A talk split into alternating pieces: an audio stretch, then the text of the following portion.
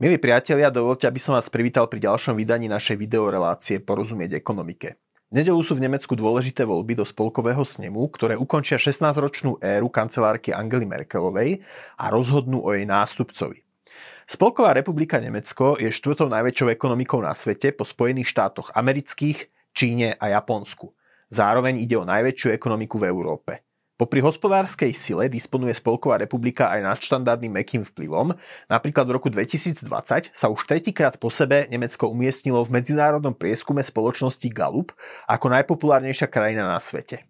Nie je zlý výsledok vzhľadom na úlohu, ktorú Nemci zohrali v dvoch svetových vojnách počas minulého storočia a tiež vzhľadom na to, že mnohí sme vyrastali na hollywoodských filmoch, z ktorých, v ktorých boli Nemci hlavnými zápornými postavami. Na Slovensku sa často vyzdvihuje, akým dôležitým partnerom je pre nás Nemecko v zahraničnom obchode či pri priamých zahraničných investíciách. No veľa menej sa u nás hovorí o faktoroch, ktoré prispievajú k pretrvávajúcej nemeckej hospodárskej sile. Dnes si spravíme takú malú lekciu Nemčiny a povieme si o niekoľkých pojmoch, ktoré vystihujú piliere hospodárskej moci Nemecka. Začnime hodnotovým rámcom celej modernej nemeckej ekonomiky, ktorý spočíva v slovnom spojení Soziale Marktwirtschaft, alebo po slovensky sociálne trhové hospodárstvo. Ide o pojem, s ktorým v roku 1946 prišiel nemecký ekonóm a ordoliberál Alfred Miller Armak. Veľmi rýchlo si myšlienku sociálno-trhového hospodárstva osvojili kresťanskí demokrati pod vedením Konráda Adenauera a jeho ekonomického experta Ludvíga Erharta. CDU totiž potrebovala v povojnovom období nejaké chytlavé heslo do volieb, s ktorým by sa dokázala vymedziť voči sociálnym demokratom z konkurenčnej SPD. Tí vtedy chceli zavádzať Nemecku rovno demokratický socializmus. Bežní Nemci napokon dali prednosť sociálne trhovému hospodárstvu pred demokratickým socializmom a kresťanskí demokrati, ktorí s týmto konceptom prišli, vládli v západnom Nemecku nepretržite až do, od vzniku od vzniku Spolkovej republiky v roku 1949 až do roku 1969. Teda Prvých 20 rokov existencie Spolkovej republiky v Nemecku vládli nepretržite kresťanskí demokrati z CDU-CSU. Toto obdobie sa zároveň krie s tzv. Wirtschaftswunder, teda s hospodárskym zázrakom, kedy sa západné Nemecko vyšvihlo z vojnových ruín do pozície jednej z najsilnejších svetových ekonomík. V 50. rokoch dosahoval priemerný západonemecký hospodársky rast asi 8% ročne, kým v 60. rokoch to bolo ešte stále úctyhodných skoro 5% ročne. Sociálne trhové hospodárstvo znamená nielen spojenie dynamiky trhovej ekonomiky so záchrannou sieťou v podobe sociálneho systému. Je za tým tiež myšlienka, že vláda by mala strážiť hospodárskú súťaž, zabraňovať vzniku kartelov a podobne. Pokiaľ trochu poznáte Ústavu Slovenskej republiky, tak viete, že aj naša ekonomika je definovaná ako sociálne a ekologicky orientované trhové hospodárstvo. Pred niekoľkými rokmi dokonca strana Smer oblepila krajinu billboardmi, na ktorých zdôrazňovali práve článok Slovenskej ústavy o sociálnej orientácii našej trhovej ekonomiky. Je to zaujímavé, pretože v Nemecku naozaj s týmto konceptom prišiel liberálny ekonóm a do praxe ho uvádzali politici kresťanskej demokracie. No aby sme pochopili celý význam konceptu sociálno-trhového hospodárstva pre vývoj nemeckej ekonomiky, musíme ešte dodať niekoľko poznámok. V 70., 80. a 90. rokoch malo to prídavné meno sociálny, tendenciu vytláčať adjektívum trhový a z Nemecka sa stal na prelome milénia chorý muž Európy. Málo flexibilný bol najmä trh práce, čo viedlo k chronickým problémom s nezamestnanosťou.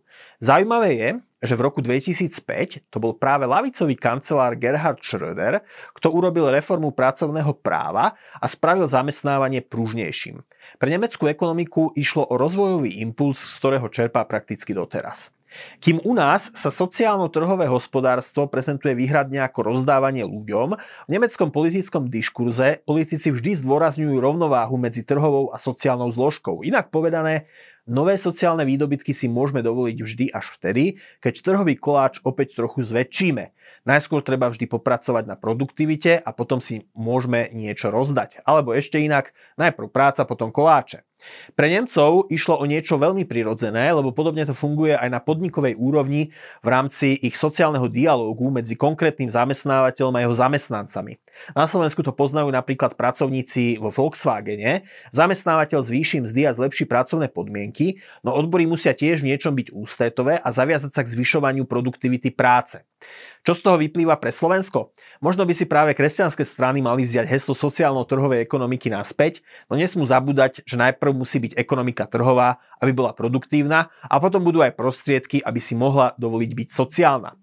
Nemci majú najmä v anglosaských médiách imič etatistov, ktorí príliš dôverujú vrchnosti a štátu. Do určitej miery je to pravda, dokonca aj keď Nemcov porovnávate so Švajčarmi či Rakúšanmi. No Nemci dokážu prekvapiť. Už som spomenul, že reformu, ktorá sprúžnila trh práce, presadil lavicový kancelár Gerhard Schröder. A nie je ani pravda, že sa nič neudialo v rokoch vlády Angely Merkelovej. Jeden z najväčších výdobytkov jej éry bolo dosiahnutie fiškálnej rovnováhy medzi príjmami a výdavkami nemeckého rozpočtu.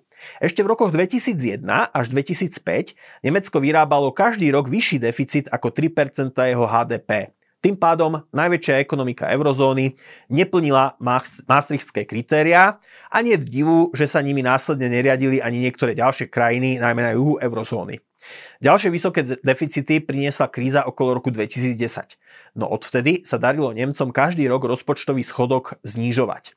Roky 2012 a 2013 priniesli vyrovnaný rozpočet, v rokoch 2014 až 2019 bol nemecký rozpočet dokonca prebytkový.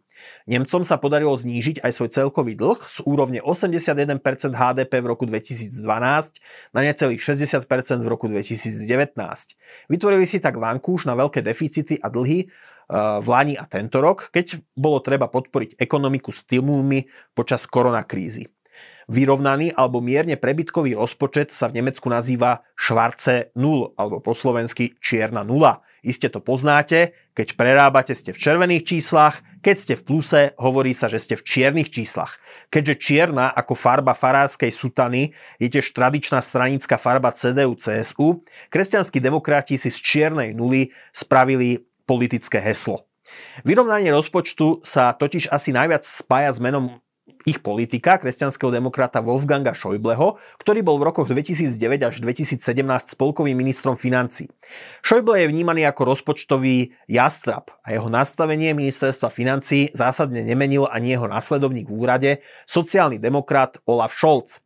Na tomto mieste len dodám, že v rovnakom období ako Nemci úspešne vyrovnávali svoj rozpočet, sa čosi podobné nápadne nedarilo slovenskému ministrovi financí Petrovi Kažimírovi. Po väčšinu posledného desaťročia mal byť vyrovnaný rozpočet vždy tak 3 roky v budúcnosti. To sa opakovalo každý rok, až náhle prišla v Lani koronakríza a my sme mali čeliť potrebe mimoriadných výdavkov s prázdnou špajzou. Slovenská republika ešte nikdy počas svojej existencie nemala prebytkový alebo aspoň vyrovnaný rozpočet. Pritom, keď vytvárate rozpočtové prebytky, môžete znižovať zadlženie krajiny, znižovať daňovo-odvodové zaťaženie jednotlivcov, rodín a firiem, alebo to ľuďom vrátite cez investície do verejných služieb. My sme príjemný problém prebytkového rozpočtu zatiaľ riešiť nemuseli, no nemeckí politici áno. Tohto ročné voľby do spolkového snemu ukážu, či bude Berlín v zodpovednej fiskálnej politike pokračovať. No čierna nula alebo švarce nul je opäť jedna zo závidenia hodných stránok nemeckej ekonomiky. Milí priatelia, doteraz sme hovorili o veľkých politických veciach ako ekonomický systém či rozpočtová politika. No nezanedbateľnú zásluhu na nemeckom ekonomickom úspechu majú nepochybne predovšetkým samotní Nemci, ich presvedčenia, postoje, zvyky a návyky. Ak jedno slovo dokonale vystihuje kultúrne predpoklady nemeckej ekonomickej výkonnosti, potom je to slovo Tüchtigkeit. Do slovenčiny sa dá preložiť ako svedomitosť, dôkladnosť, zručnosť, obratnosť, znamenitosť či zdatnosť. Nemci sú proste tüchtig. Pri svojej práci sú precízni, dochvíľní a pedantskí. Ide o vlastnosti, ktoré sa osvedčili najmä v strojárstve, mechanike a high-tech, kde sa nemecké firmy nachádzajú tradične vo svetovej špičke. Ide o kultúrnu črtu, ktorá presvítá cez akýkoľvek režim. Počas studenej vojny bolo Nemecko rozdelené na kapitalistický západ a socialistický východ. Stalo sa tak spoločenskovedným laboratóriom. Praktickým experimentom, v rámci ktorého sa dalo porovnávať nielen západné a východné Nemecko, ale tiež západný a východný Berlín, či dokonca značky výrobkov, ako na jednej strane Audi a na druhej strane napríklad Trabant. Východné Nemecko síce za západným čím ďalej tým viac zaostávalo, no NDR bola aj v sovietskom bloku najpriemyselnejším štátom. Československo bolo až na druhom mieste. Tá nemecká Tüchtigkeit sa teda nejakým spôsobom prejavovala aj v režime, ktorý ju veľmi nepovzbudzoval. Ak sa rozprávame o súčasnosti, zručnosť a svedomitosť Nemcov sa neprejavuje len pri veľkých a dobre známych medzinárodných značkách ako Siemens, BMW alebo BASF. Chrbticou nemeckej ekonomiky je v skutočnosti tzv. Mittelstand. Zamestnáva až 60% nemeckých zamestnancov. Mittelstand to sú často rodinne vlastnené podniky, ktoré zamestnávajú každý niekoľko desiatok až stoviek ľudí a mimoriadne pružne reagujú v krízach či pri zmenách ponuky a dopytu na trhu. Vyznačujú sa tiež veľkou inovatívnosťou, zamestnanci sa ich držia dlhodobo a tieto firmy na oplatku investujú veľa úsilia do ich ďalšieho rozvoja. Mittelstand sa tiež vyznačuje dlhou časovou perspektívou. Keďže ide o rodinné podniky, nie sú tak zajati štvrťročných výkazov ako mnohé americké akciové spoločnosti. Mittelstandsunternehmen často sídlia v nejakom menšom meste, no nezriedka majú prevádzky aj v iných krajinách. Takéto firmy nájdeme aj medzi nemeckými investormi na Slovensku a špeciálne o nich sa budeme rozprávať v niektorom z budúcich vydaní našej relácie. Nemecký Mittelstand je založený aj na tom, že podnikatelia sa tam, tam, sa, sa tam tak neboja strojov alebo vedia techniky. Mnohí podnikatelia, ktorí založili úspešné firmy, majú inžinierské vzdelanie a k strojom majú doslova vzťah ako dieťa k hračkám. Hľadajú napríklad spôsoby, ako ich sústavne vylepšovať, výsledky si potom nechávajú patentovať a z tejto zvedavosti a vynaliezavosti následne profituje celá krajina. Nemecký Mittelstand je fenomén, ktorý si zaslúži medzinárodnú pozornosť. A s Mittelstandom súvisí ešte jedna súčasť nemeckého hospodárskeho modelu, ktorú sa už roky snažia vlády zaviesť aj na Slovensku. Tým je duále Ausbildung alebo duálne vzdelávanie. Nemecko je krajina, kde nie je hambou neísť na univerzitu, aby sa človek stal právnikom alebo lekárom. Pre ľudí, ktorí nemajú akademické sklony, je tu lukratívna možnosť odborného vzdelávania, ktoré je čiastočne teoretické na školách a čiastočne prebieha priamo vo firmách.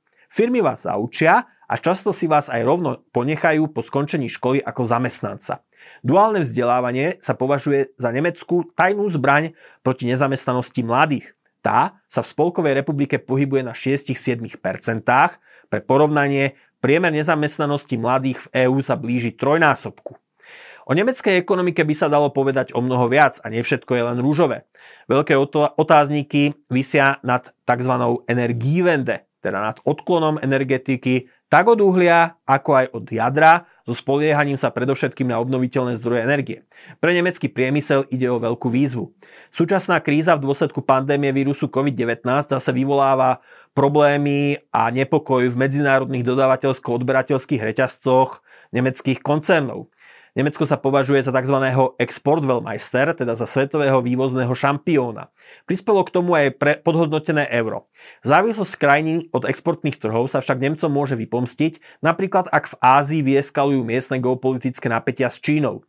Slovensko je s Nemeckom spojené ekonomickou pupočnou šnúrou, aj preto je dôležitý výsledok týchto volieb do spolkového snemu. A následne po, po voľbách, aká vláda vlastne vzíde z koaličných rokovaní. Nemecko preto budeme sledovať aj naďalej. No nech je momentálna situácia krajiny akákoľvek, nemecká ekonomika stojí na pevných pilieroch, ktoré sme sa pokúsili predstaviť v tomto videu. Milí priatelia, ďakujem, že ste si nás dnes zapli. Ďakujem tiež nadácii Hansa Zajdela Slovensko za podporu pri príprave tejto relácie. Ak nás sledujete cez YouTube, lajknite prosím toto video a stante sa odberateľom kanála Postoj TV. Vidíme sa na budúce pri ďalšom vydaní našej videorelácie Porozumieť ekonomike.